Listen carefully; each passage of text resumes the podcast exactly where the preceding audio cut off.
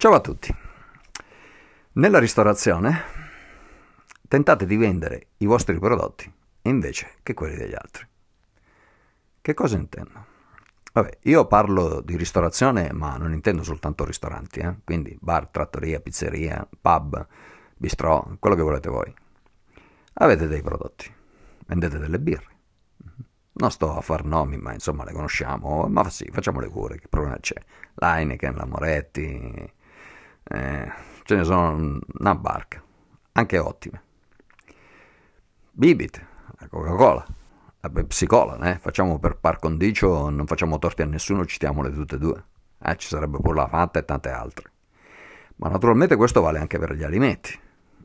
Ci sono marchi famosi anche nel settore alimentare, anzi, forse soprattutto.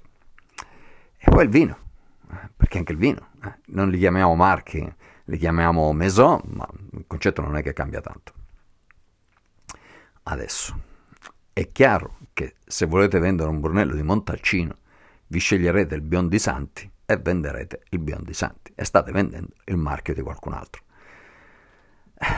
Eh, potete decidere di non vendere il Biondi Santi e venderne un altro, però è chiaro che comunque state vendendo il Brunello di Montalcino che non può essere un marchio vostro, a meno che, che voi non abbiate le vigne. E, e dovreste essere in Toscana se volete vendere Brunello Montalcino a parte che un po' di vino non è detto che sia toscano, ma ok. Però ogni volta che voi vendete il brand di qualcun altro, state vendendo e guadagnando su quella vendita tramite il vostro trattamento. Cioè voi, in sostanza, fate qualcosa, date un servizio. Quindi, facciamo l'esempio della Coca-Cola. Poi non è che vendete la Coca-Cola al prezzo del supermercato, perché? Perché il supermercato lo mette lì sullo scaffale, uno se lo prende, se lo porta a casa e se lo beve. Voi fate qualcosa di più, cioè come minimo, minimo, minimo, minimo, eh, darete un bicchiere, darete un piattino, poi laverete sto bicchiere, laverete sto... e poi in più c'è la possibilità di trovare mh, mm, bevande che magari non sempre si trovano nel supermercato. Quindi voi, assieme al prodotto, vendete anche un vostro servizio. Una volta che l'avete venduto, intascate il money, o la money se preferite a femminile, è, è fine. Li spendete cosa è rimasto? Niente, quello che avete comprato con i soldi spesi. Invece, se voi aveste una vostra bibita e sta bibita la vendete col vostro marchio, e voi state facendo qualcosa di più. Perché? Beh, intanto il più delle volte sta bibita vi costa un po' meno ma non sempre, a volte costa di più, però poi la vendete anche a un prezzo superiore. State comunque vendendo il servizio, state intascando dei soldi, spenderete questi soldi e comprerete qualcosa, ma c'è una sorta di miracolo. Eh, la moltiplicazione dei pani e dei pesci, io la chiamo così. Perché? Perché a differenza della vendita di un brand di un altro, voi facendo una cosa di questo tipo state in qualche modo accrescendo il valore del vostro brand. Cioè in sostanza è come se voi ogni volta che vendete 100 euro di un vostro brand steste mettendo 10 centesimi sul vostro brand in una sorta di salvadenaio.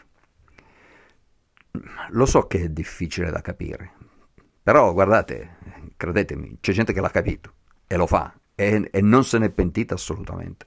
Cioè il brand accresce di valore e questo brand accrescendosi costantemente di valore vi dà tutta una serie di vantaggi.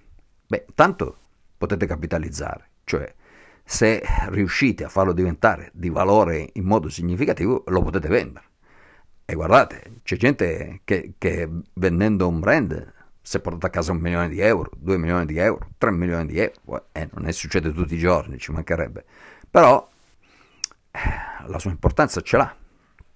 Voi pensate soltanto ad una cosa, così faccio un esempio che sono convinto tutti quanti qui possiamo capire. Quante volte un'azienda è stata venduta e disfatta, ma si è tenuta il marchio? Cioè chi l'ha comprata non l'ha comprata perché gli serviva l'attrezzatura che c'è dentro, gli serviva il marchio. Se andiamo per esempio sui grandi gruppi alimentari, questa cosa succede di continuo un grande gruppo planetario compra un, una piccola azienda si tiene il marchio, disfa praticamente tutto quello che c'è di pratico e comincia a produrre da un'altra parte quell'alimento col, col marchio che ha appena comprato. Perché? Perché il valore non sta nelle attrezzature, ma sta nel marchio. Eh, non è sempre così, eh? cioè, a volte è esattamente l'inverso. Eh, però spesso è così, quindi il marchio ha valore in sé.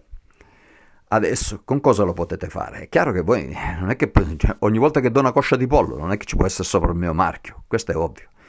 Però dovremmo entrare nello spirito di questa cosa. Se entriamo nello spirito di questa cosa, cominceremo a scoprire che abbiamo la possibilità di mettere il nostro marchio a un sacco di cose che vendiamo e che semplicemente non ci abbiamo mai pensato. Per esempio, il vino sfuso. Tu vendi il vino sfuso. Con che marchio? Anonimo. Un marchio qualunque. E mettiti il tuo. Cioè mettiti d'accordo con chi ti dà il vino sfuso perché il vino sia marchiato. Colto Si può fare? Certo che si può fare. Poi naturalmente scegli il vino con un certo criterio, non prendere il vino più economico, se no tu stai dando al tuo marchio eh, il valore dell'economico.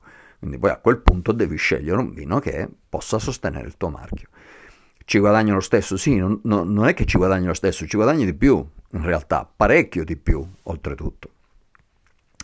Il vino, la birra, dei prodotti, dei dolci. Eh, ci sono un sacco di cose, cioè adesso potrei mettermi lì con voi, naturalmente specificatamente per il vostro locale, e andare a farvi vedere quali sono le cose che potete vendere col vostro marchio. Adesso voi provate a pensarci un attimo, ma ogni volta che voi servite un caffè, ottimo, e lo servite in una tazzina che ha il brand del signore che ve l'ha venduto. Vi state facendo del bene. Dici no, le tazzine sono gratis e per avere la tazzina gratis tu, tu regali a, ai tuoi clienti il brand degli altri così. Dice se ci fosse il tuo, almeno intanto che bevono il caffè vedono il tuo nome invece che vedere quello di un altro. Dici ma questa cosa qui vale tanto e vale enormemente, vale veramente tanto. Se no Quel signore che ti sta dando le tazzine, ti sei mai chiesto perché ti dà le tazzine gratis? Ma credi sul serio che sia semplicemente perché tu gli compri caffè? Ma è ovvio che, che, vince qualcos'altro. Eh, vince il fatto che 150 persone passano da te, 200 persone passano da te e si ritrovano stampato per 5 minuti davanti agli occhi il suo nome. E questa è la, la, la sua vittoria. Non il fatto che tu gli compri il caffè, anche, ovviamente. Tant'è che se tu gli chiedessi, mi dai le tazzine gratis ma senza il tuo marchio, sì, col fischio che te le dà. Quindi anche se tu il caffè glielo compri lo stesso, lui ti dice se vuoi le mie tazzine sono col mio, col mio marchio. Eh, quindi si vede che per qualche motivo questo marchio è importante che ci sia, lui l'ha capito, siamo noi che non l'abbiamo capito. Va bene, adesso io concludo questo episodio del podcast con un suggerimento. Rifletti, poi rifletti e poi rifletti ancora siediti lì con un consulente o da solo, mettiti lì, guarda tutti i prodotti che tu vendi e stabilisci quali potresti vendere con un marchio tuo. Non ti preoccupare del come, il come lo trovi. Perché? Perché l'ho sempre trovato. Quindi se l'ho trovato io, vuoi trovare pure tu. Ne ho avuto vantaggi? Sì, enormi. Quindi fallo pure tu. Ci sarà un costo? Eh, qualche volta sì, un piccolo costo iniziale c'è, però guarda, poi i benefici alla lunga vengono fuori.